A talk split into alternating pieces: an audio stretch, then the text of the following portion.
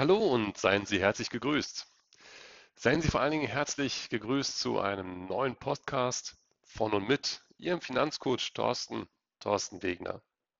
Wir haben heute den 11.05. im Jahr 2021 und wir haben jetzt mittlerweile schon vier Monate im neuen Jahr erlebt ähm, mit Börsen, die sehr, sehr erfreulich waren.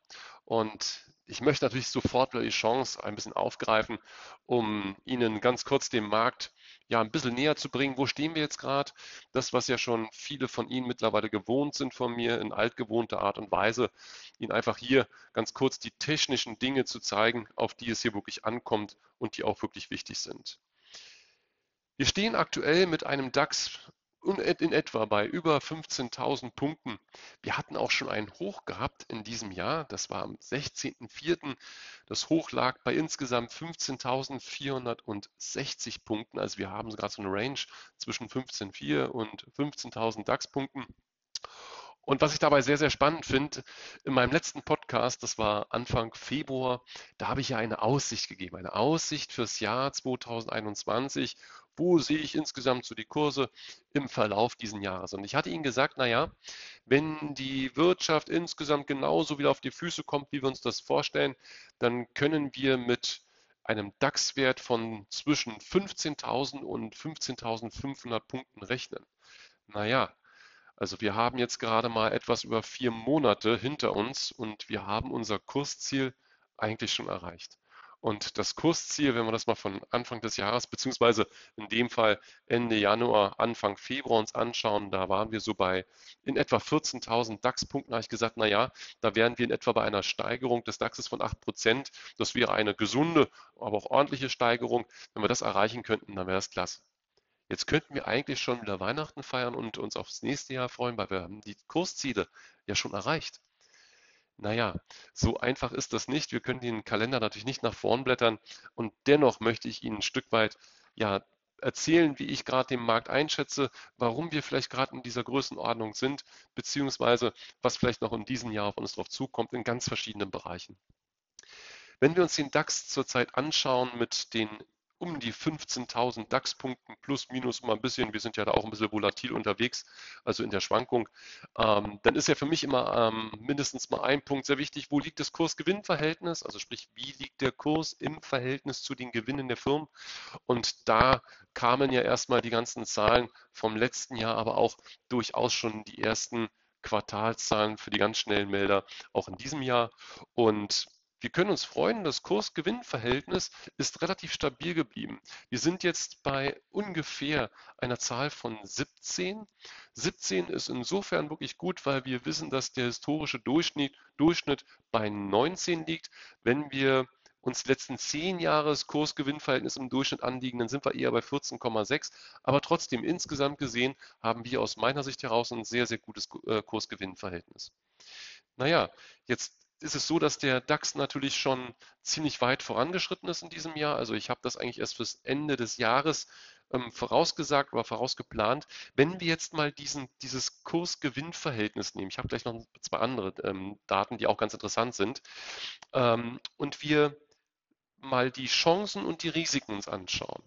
Und die Chancen wären ja eine optimale Bewertung bei einem KGV von 19. Dann hätten wir sogar ein Potenzial auf insgesamt 17.189 Punkten. Das finde ich allerdings auch ein bisschen sehr zu sehr optimistisch.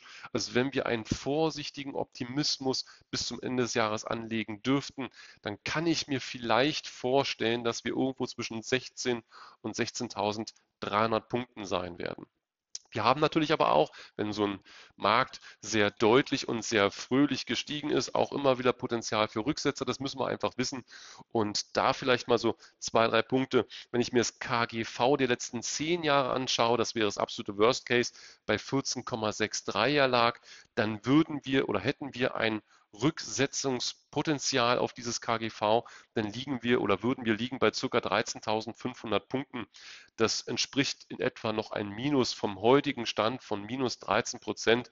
Das ist aber das absolute Worst Case. Da gehe ich persönlich nicht unbedingt davon aus, sondern wir werden ja eher sehen, dass die Gewinne, das, ähm, das ist schon relativ, ähm, ja, da können wir ganz gut schon mal äh, Licht am Ende des Tunnels sehen, sage ich mal so schön, ähm, dass die Gewinne dann natürlich auch noch steigen werden, gerade in Bezug auf, aufs letzte Jahr, weil wir jetzt auch nach und nach aus der Corona-Situation immer mehr rauskommen. Ähm, das heißt, die Gewinne steigen und somit ist das natürlich auch was Gutes fürs KGV. Das heißt, das KGV, das Kurs-Gewinn-Verhältnis, wird dadurch immer ein Stückchen nach unten gezogen. Also von daher ähm, ist das eher ein Worst Case, was ich mir nicht vorstellen kann. Wir haben dann noch charttechnisch gesehen die Tagelinien. Das ist einmal die mittelfristige Tagelinie 200 Tage. Da liegen wir in etwa zurzeit bei einer Tageslinie, 200 Tageslinie bei 13.610 Punkten. Das ist also auch durchaus ein Rücksetzungspotenzial. Ähm, das wäre auch in dem Fall das größte. Wenn ich mir das kurzfristige anschaue, die 38-Tage-Linie, dann sind wir bei ungefähr 15.000. Da sind wir jetzt gerade in etwa. Also, und die, die DAX-Linie, die hat jetzt ähm, in den letzten zwei Wochen eher eine Seitwärtskonsolidierung gemacht und die, ähm, also das auf die 38-Tage-Linie immer weiter ein Stück weiter äh, mit raufsetzt, aber nie deutlich drunter geht. Wenn wir uns dann ein Rücksetzungspotenzial direkt anschauen wollen, dann ist es vielleicht noch die 100-Tage-Linie. Da liegen wir jetzt gerade bei 14.350. Also das heißt, wir reden da über vielleicht 4, 5 Prozent Punkte, die wir vielleicht hier nochmal ins Rücksetzungspotenzial haben. Was wir aber auch wissen müssen, ähm, es gibt ja den alten Spruch Sell in May and go away, also verkaufe im Mai und gehe deiner Wege, komme aber im September wieder und hole die Gewinne ab. Ähm, das heißt, wir werden natürlich auch ein Sommerloch haben. Das heißt, da werden natürlich weniger Aktien auch gehandelt. Das ist auch normal. Und auch dort ähm, haben wir durchaus mal wieder ein Rücksetzungspotenzial von 5 bis 10 Prozent. Manchmal sogar in der Spitze 15 Prozent. Glaube ich allerdings in diesem Jahr nicht unbedingt so sehr. Eher vielleicht mal 5 bis 10 Prozent. Das ist die Volatilität auf dem deutschen Aktienmarkt, die wir einfach aushalten müssen, weil wir auch einen ganz fantastischen Start hier hatten in diesem Jahr. Ähm, und von daher alles in Ordnung. Mhm. Was gibt es sonst noch zu sagen? Naja, wenn wir uns mal so die Weltwirtschaft insgesamt anschauen, weil Deutschland ist ja nur ein ganz kleiner Teil davon, ähm, dann sind die Märkte insgesamt ja auch in den, in, im Rest der Welt sehr erfreulich gestiegen. Ja? Also ob wir uns Amerika anschauen, ob wir uns China oder Asien an sich anschauen, ob wir uns Europa anschauen, überall merken wir, dass die Märkte, die Finanzmärkte, die Aktienmärkte gestiegen sind. Und wenn etwas sehr stark steigt, dann haben wir natürlich auch mit, zunehmenden, mit zunehmender Steigung auch das ein oder andere Risiko. Das müssen wir uns zumindest mal anschauen und ich werde es aber auch gleich wieder für Sie bewerten. Das Risiko Nummer eins ist das sogenannte Tapering in den USA. Was heißt Tapering? Ist nichts anderes als eine Drosselung, nämlich die Drosselung der Anleihekäufe. Es gibt mal so einen schönen Spruch, man sagt, wenn ein Brand gelöscht ist, dann rückt die Feuerwehr auch wieder ab. Ähm, und genauso ist es auch hier. Durch die Corona-Pandemie, das hatte ich ja immer wieder auch in dem Podcast gesagt, ähm, haben wir eine sehr, sehr starke ähm, Geld- oder Fiskalpolitik, beziehungsweise auch äh, ja, Geldpolitik und äh, Fiskalpolitik. Das heißt, hier wurde sehr viel Geld natürlich auch in Anleihekäufe reingesteckt. Und das ist natürlich auch was ganz Tolles, damit sich die Aktien und die Wirtschaft ja entwickeln können. Und das wird natürlich, wenn der, wenn die Wirtschaft insgesamt wieder aufgefangen ist, also ähm, ich sage mal so, vielleicht im zweiten Halbjahr könnte ich mir das vorstellen, gerade so für Amerika und für Großbritannien, weil die sind in der Impfsituation am weitesten vorangeschritten. Da kann ich mir vorstellen, dass hier die, ähm, die Anleihekäufe wieder ein Stückchen zurückgefahren werden. Die Auswirkungen dürften aber aus meiner Sicht heraus eher begrenzt bleiben, da die langfristigen Zinsen ja bereits von 0,9 Prozent zu Jahresbeginn auf in der Spitze 1,7 Prozent gestiegen sind. Das heißt, die Zinsmärkte haben eigentlich schon viel vorweggenommen. Also das allein ist eher erstmal kein Beinbruch, ähm, also eher ein begrenztes Risiko. Ein zweites Risiko, wenn wir davon Risiken sprechen wollen, ist das Thema Inflation. Da hatte ich auch schon im letzten Podcast gesagt, dass wir natürlich auch in diesem Jahr hier eine eher etwas höhere, zumindest mal temporär höhere Inflationsrate zu erwarten haben. Wir liegen so erwartungsgemäß höchstwahrscheinlich in diesem Jahr bei 3, 3,1, vielleicht sogar eine Spitze 3,4. Warum ist das so? naja, wenn, wenn wir einen Kaufkraftverlust bei vielen Menschen haben, also warum ist das interessant, die Inflationsrate in Bezug auf die Entwicklung der Aktien? Fragt sich eine, warum ist, warum, was hat das miteinander zu tun? Das ist relativ einfach. Wenn die Kaufkraft ähm, schwindet, also sprich wir an Kaufkraft verlieren, also die Menschen mit ihrem gleichen Einkommen oder mit den gleichen Renten nach Hause gehen, dann können sie sich natürlich weniger kaufen. Und Banken verlangen natürlich auch dann höhere Zinsen bei einer Kreditvergabe und agieren generell etwas zurückhaltender. Und das sind natürlich zwei Dinge, die dann wieder auf der Wirtschaft sich auswirken, weil halt weniger umgesetzt wird. Und von daher sollte man sich die Inflation, gerade wenn es eine sehr starke starke Inflation ist im Verhältnis zum sonstigen, sollte man sich da zumindest mal anschauen. Aber wie gesagt, ich sehe hier das Thema Inflation eher nicht unbedingt so stark für mich als ähm, Risiko, ähm, weil wenn wir uns mal anschauen, die Notenbanken, wenn die Notenbanken durch diese Inflation auch nochmal natürlich schneller handeln, dann bremst zwar die Wirtschaft ein, aber eins ist klar, das ist eher eine temporäre Geschichte.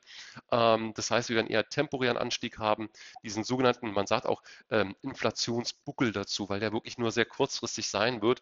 Bin ich der Meinung, wird er in der zweiten Jahreshälfte auch schon wieder zusammenschmelzen, dass wir ab 2020 wieder ähm, normale Inflationsraten haben, also spürbar niedrige Inflationsraten zu erwarten haben. Von daher ist das Schadenspotenzial, wenn man darüber reden kann, äh, für die Märkte aus meiner Sicht heraus eher begrenzt. Gleichzeitig aber kann man auch sagen, das ist ja auch was Positives, Inflation heißt ja, dass wir eine Überhitzung auch durchaus der Märkte verhindern wollen. Das ist ja ein äh, Finanzinstrument. Das heißt also mit anderen Worten, eine Inflation oder die Zinserhöhung. Und Inflation heißt ja auch immer wieder, dass wir eine konjunkturelle Besserung haben und damit ja auch eher ist es ja ein Pro-Argument für Aktien. Also man kann es nicht immer schwarz-weiß sehen, ähm, man muss da ein bisschen auch dazwischen schauen. Negativ wäre ähm, nur ein dramatisches Überschießen der Teuerung. Die sehe ich aber, wie gesagt, nicht. Die ist zurzeit nicht zu erkennen. Ähm, Risiko Nummer drei sind höhere Steuern. Na klar, wenn wir jetzt sehen, was für Geld ausgegeben wurde von den Staaten im Rahmen der Corona-Krise, also die Staatsschulden sind ja weltweit, weltweit drastisch gestiegen durch Covid. Und das heißt natürlich auch, dass früher oder später der Haushalt in den Ländern auch wieder konsolidiert werden muss. Also zum Beispiel durch, das kann man machen, durch zum Beispiel Ausgabebeschränkungen. Das heißt, man gibt hier halt einfach weniger Geld, weniger Aufträge in die Wirtschaft, aber auch Steuererhöhungen könnten ein Instrument sein. Das ist so typische Instrumente aus der Volkswirtschaft.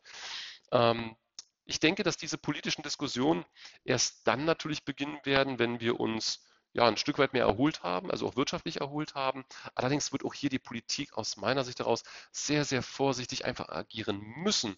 Denn wenn ich eine gerade wieder erholende Wirtschaft sofort wieder einbremse, dann wirkt das natürlich die Wirtschaft oder die Erholung, die weitere Erholung der Wirtschaft ab. Also die können das wirklich, wenn denn nur sehr, sehr schrittweise machen, schrittweise Erhöhung von Steuerplänen. Ähm, das wäre, wie gesagt, also eher in kleineren Schritten zu sehen. Es hätte zwar vielleicht ein paar negative Folgewirkungen, ja, aber ich denke, einen Gewinneinbruch werden wir dadurch nicht erleben. Fazit heißt, wir haben noch nach wie vor keinen Sturm, weil viele denken, ah, jetzt sind wir vielleicht wieder schon zu teuer bewertet. Nein, sind wir nicht. Wir haben keinen Sturm. Es sind ein paar Wölkchen sind da, ja, ähm, aber die machen noch lange keinen Sturm aus. Von daher, wir sind hier immer noch in einem sehr, sehr guten Fahrwasser. Also keiner der drei Risikofaktoren für sich genommen ähm, hat eine massive Belastung für die Börsen zur Folge. Entsprechend rechne ich auch nicht mit, einer, mit einem drastischen Kurseinbruch, beziehungsweise ähm, beziehungsweise aber ähm, nach einer langen Phase mit nahezu wolkenlosen Börsenhimmel, das kann man ja wirklich so sagen, wenn wir uns mal die letzten zwölf Monate anschauen, kann ich mir vorstellen, dass wir ab dem zweiten Halbjahr vielleicht ein paar Wölkchen sehen werden. Einfach die Dinge, die ich jetzt gerade schon angesprochen habe, die eine ganz normale Folgesituation sein werden. Ähm, die Sonne wird vielleicht mal ein bisschen sich verdunkeln, aber wie sagt man so schön, die Sonne kommt auf der anderen Seite der Wolke aber auch wieder vor. Heißt im Klartext, ein Ende des, äh, des generellen Aufwärtstrends ist eher unwahrscheinlich. Eine Fortsetzung allerdings des unbeschwerten massiven Kursanstiegs, den wir jetzt in den letzten zwölf Monaten hatten. Also da, wie gesagt, das war jetzt ja auch eine Sondersituation, die wir hatten. Ähm, die sehe ich, wie gesagt, nicht im Laufenden. Also da, wie gesagt, sollte man wieder in die normalen Gewinn- und Kursverhältnisse wieder zurückgehen und in ganz normale gute Fahrwasser kommen, die wir auch im Übrigen ja auch schon vor der Krise, vor der Covid-Krise auch schon hatten. Allerdings wird natürlich die Volatilität insgesamt zunehmen ne? und auch die Rotation wird wichtiger, also zwischen Anleihen und Aktien. Es gibt weniger klare Trends. Ja, also wenn wir uns mal anschauen, es gibt ja ganz, ganz viele verschiedene Bereiche, wo wir Geld anlegen können. Es gibt aber keinen klaren Trend, weil mal ist es das Value gerade besser läuft, dann sind es die Grow-Titel, dann sind es mal wieder die IT-Werte und dann wieder die Zyklika. Also dann haben wir vielleicht noch das Thema Umwelt, alternative Energietitel. Auch die werden natürlich auch noch ihre Zeit bekommen oder auch schon ihre Zeit ja jetzt haben. Also wir sehen, dass wir haben sehr, sehr vielschichtige Bereiche im Markt, aber es gibt keinen Markt, wo man sagen kann, der wird sich jetzt allein empor erheben und nur dieser eine Bereich wird dann nachher der große Bereich sein. Deswegen sage ich auch immer wieder, bitte diversifizieren, bitte streuen, streuen, entweder durch weltweite Aktienfonds, also sprich Basisinvestments zu finden oder dass man halt in verschiedene Bereiche aber auch eingeht, nicht nur auf ein Pferd setzt. Meine Oma hat immer schon gesagt, Junge, streu, dann rutscht du auch nicht aus. Also von daher, der Aktienmarkt ist, man könnte es auch so formulieren, wie eine Schachtel Pralinen. Irgendetwas schmeckt ja immer und für einen geschmacklosen Crash spricht zurzeit nichts. Trotzdem möchte ich ganz, ganz kurz in die ja so besonderen und interessanten Bereiche mal reingehen, weil ich weiß, mit dem einen oder anderen bin ich ja investiert, entweder geografisch in, besonderen, äh, in besondere Bereiche, aber auch äh, in den Branchen. Und ich möchte mal eine Branche sofort vorwegnehmen, das ist das Thema Technologiebranche und auch mal hier eine Aussicht nicht nur für dieses Jahr, sondern auch mal mittelfristig geben, weil gerade wenn wir sehr speziell unterwegs sind, wie zum Beispiel in der Technologiebranche, dann gilt es nicht, sich die nächsten zwölf Monate anzuschauen. Das kann man mal durchaus machen.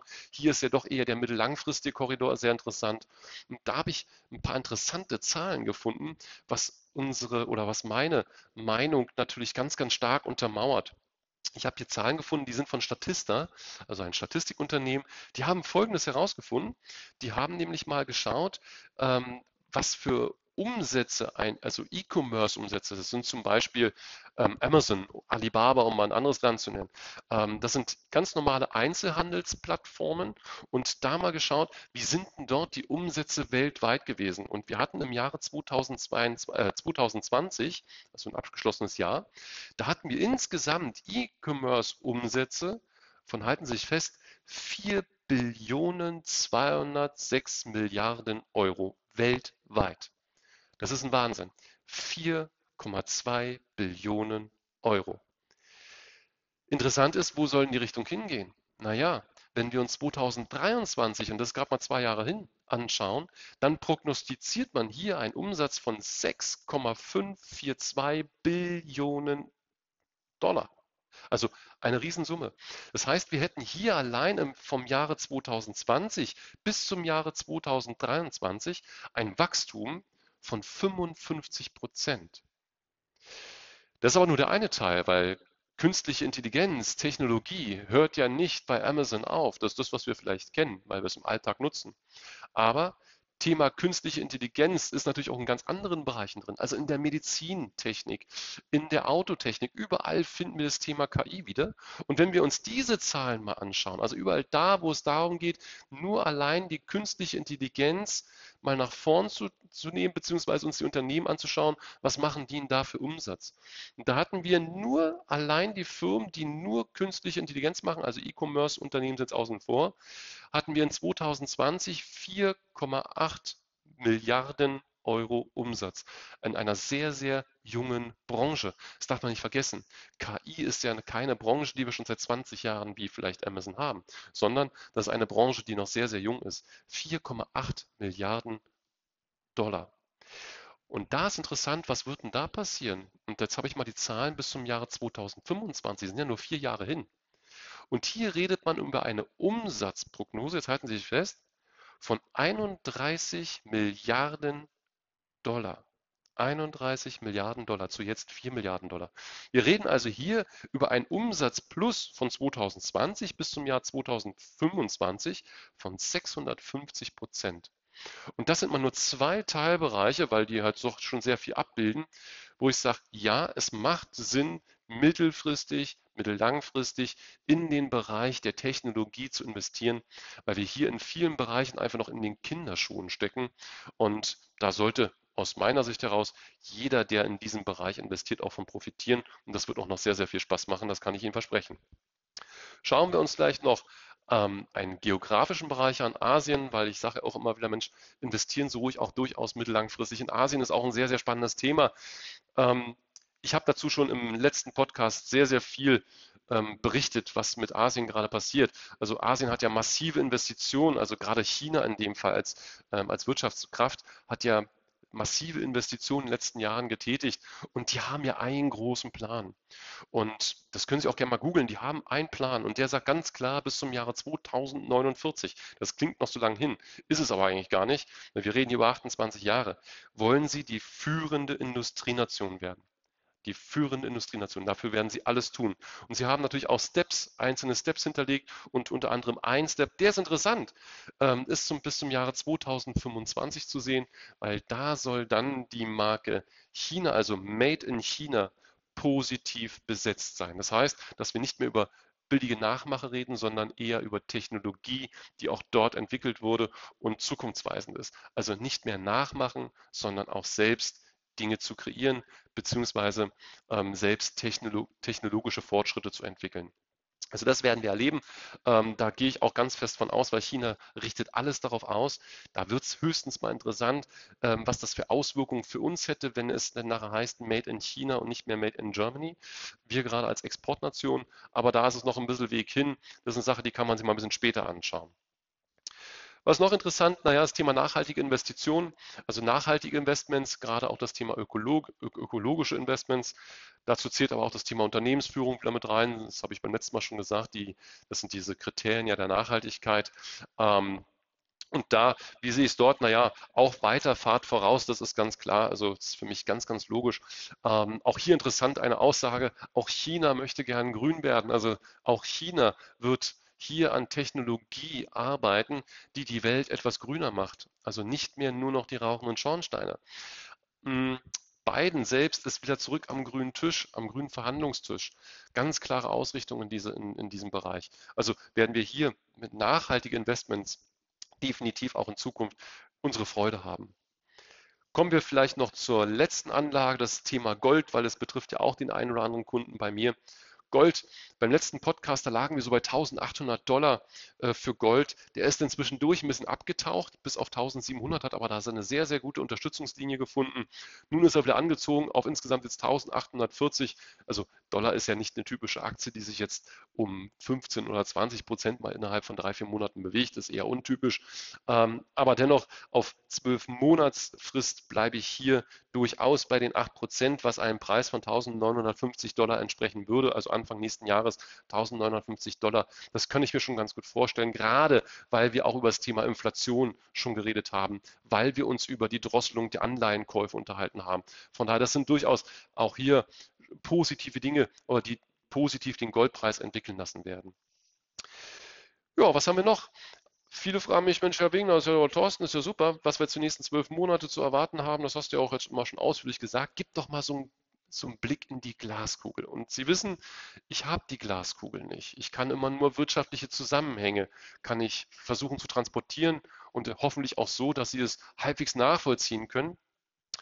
Aber ich möchte Ihnen mal vielleicht eine Zahl nennen, weil ich sage ja immer wieder, Zeit schlägt Mut. Wir brauchen in Investmentfonds oder Aktienfonds, brauchen wir keinen kein Mut, wir brauchen in allererster Linie Zeit. Und was Zeit mit uns anstellt, das ist schon richtig genial. Und ich habe mal hier, das, es gibt dazu Prognosen, die kann man sich anschauen, also mittellangfristig, also wenn ich Ihnen da Zahlen nennen würde, würden Sie sagen, um Gottes Willen, ja wegen, jetzt werden aber völlig verrückt. Wenn wir mal nicht zu weit nach vorne schauen, weil ich denke, die Zahlen, die dort unterstellt werden, die Langfristprognosen, ähm, da müssen wir mal ein paar Sachen berücksichtigen. Da gehe ich nicht, äh, bei dem einen oder anderen Punkt noch nicht ganz mit. Aber eine Zahl will ich immer nennen, 2025. Wo könnte denn der DAX 2025 stehen? Weil das ist für mich eher ein mittelfristiges Ziel. Und wenn wir jetzt da keine riesengroßen Verwerfungen haben, die wir heute vielleicht noch nicht kennen, dann, also eine normale wirtschaftliche Entwicklung, dann reden wir hier über 20.200 Punkte im DAX. Das könnte das Ziel für 2025 25 sein. Entspricht also in etwa einer Performance von 8% pro Jahr. Das ist ein bisschen mehr, als was wir im historischen Schnitt haben. Da liegen wir so im Schnitt bei 6,8, 6,9 Prozent. Also das ist mal so, damit man mal weiß, okay, wo können wir denn liegen? Weil der eine oder andere sagt ja, Mensch, Herr Wegner oder Thorsten, ich lege ja mein Geld nicht für die nächsten ein oder zwei Jahre an, sondern es soll ja schon durchaus mittelfristig sein. Und da gebe ich Ihnen vollkommen recht. Da haben Sie mal einen Wert, ähm, wo ich sage, der ist schon, der ist schon nett. Ne? Also da ähm, haben wir auf jeden Fall eine sehr, sehr gute Kursentwicklung zu erwarten beziehungsweise mal in der Prognose. Und wenn wir dementsprechend uns die Tagesgelder anschauen, die werden mit Sicherheit in den nächsten vier, fünf Jahren nicht mehr bei vier, fünf Prozent pro Jahr liegen. Die liegen ja da so ungefähr bei 0,01, also wirtschaftlich gerundet eigentlich bei null. Wenn wir die Inflationsrate nochmal draufschlagen, sind wir eher bei, beim Minus. Und manche Banken nehmen ja mittlerweile sogar ja, Strafzins, man sagt auch Aufbewahrungsentgelt dazu. Das klingt ein bisschen netter. Ähm, aber wie gesagt, deswegen kann dieses kann ein Tagesgeldkonto zum Beispiel keine Kapitalanlagemöglichkeit für Dauer sein. Wie gesagt, für Rücklagen ja, drei Monats Nettoeinkommen sollte man als Rücklage haben, aber als Kapitalanlage auf lange Frist macht ein Tagesgeldkonto einfach keinen Sinn. So, das sind zunächst einmal die Einschätzungen, die ich ja, jetzt im April, Mai habe zum, zur Börse, zum Markt. Ähm, Sie sehen also, wenn's mal, wenn man es mal komplett zusammenfassen darf, dann würde ich sagen, haben wir einen sehr, sehr erfreulichen Start in dieses Jahr gehabt. Wir werden mit Sicherheit noch ein paar Schwankungen erleben. Vielleicht sehen wir auch noch ein bisschen Abtauchen des DAXes, wenn wir beim DAX bleiben. Ähm, das ist aber auch vollkommen okay. Das sind die Schwankungen, die müssen wir aushalten. Insgesamt, wenn wir mal wirklich vorsichtig optimistisch denken, ähm, dann könnte vielleicht sogar die 16.000 Punktemarke gerissen werden, also 16.300. Das könnte durchaus ein Ziel sein. Aber wie gesagt, wir müssen auch immer natürlich auf der anderen Seite schauen, wenn wir einen sehr, sehr gut, gut laufenden Markt gehabt haben, dann kann es auch mal hier und da Zurücksetzern kommen. Das ist völlig normal. Also hier gilt es ja auch nicht die nächsten drei Monate sich anzuschauen, sondern eher der mittelfristige Charakter. Das soll es erstmal soweit zum Thema Investment gewesen sein. Ich hatte mittlerweile schon ein paar Anfragen gehabt, wo es hieß, Mensch, Thorsten, du machst so tolle Podcasts zum Thema Investment. Es gibt so viele andere, noch so sehr interessante Themen. Kannst du da mich, äh, darüber was machen? Das wird kommen. Wir werden den Podcast also informativ bzw. inhaltlich werden wir ihn noch ein Stück weit erweitern. Wir sind jetzt gerade dabei, die Themen zu sammeln, weil wir wollen euch auch nicht langweilen, sondern wir wollen euch auch Themen mit an die Hand geben, wo ich sage, Mensch, das ist mal gut, mal darüber nachzudenken. Ähm, da seid mal gespannt.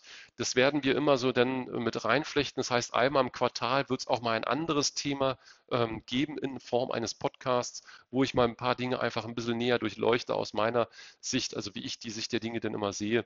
Und da seid mal gespannt. Wir müssen aber schauen, dass wir auch die Zeit dafür finden, ähm, weil wir haben natürlich auch hier sehr, sehr viel zu tun, beziehungsweise auch immer noch die Situation, dass meine liebe Mitarbeiterin, die Sophia, im Homeoffice ist. Also von daher seht es uns nach, wenn wir da nicht gleich komplett den Blumenstrauß aufmachen, was sich schon viele gewünscht haben. Dass wir, wir werden es aber nach und nach hinbekommen. Und da werden noch sehr, sehr viele andere interessante Themen mit dabei sein, außer nur das Thema Investment. In diesem Sinne, meine Lieben, ich wünsche Ihnen alles, alles Liebe, alles Gute und kommen Sie mir auf jeden Fall gut in den Sommer mittlerweile. Wir haben jetzt mal so zwei, drei Tage schon mal Sommerluft genießen können. Ähm, und wir hoffen mal, dass dann das Wetter, wenn es dann wieder ein bisschen kühler geworden ist, aber danach auch schnell wieder wärmer wird, genießen Sie den Sommer. Vor allen Dingen ähm, hoffen wir alle, dass das Thema Pandemie jetzt in den nächsten Monaten immer weiter zurückgeht. Die Impfraten sehen ja doch mittlerweile recht erfreulich aus, dass wir also auch dort wieder ein bisschen mehr Freiheit gewinnen können, jeder für sich selbst. Das würde ich mir sehr, sehr wünschen. In diesem Sinne, bleiben Sie mir gewogen. Ihr Thorsten Wegner. Bis dahin, bye bye.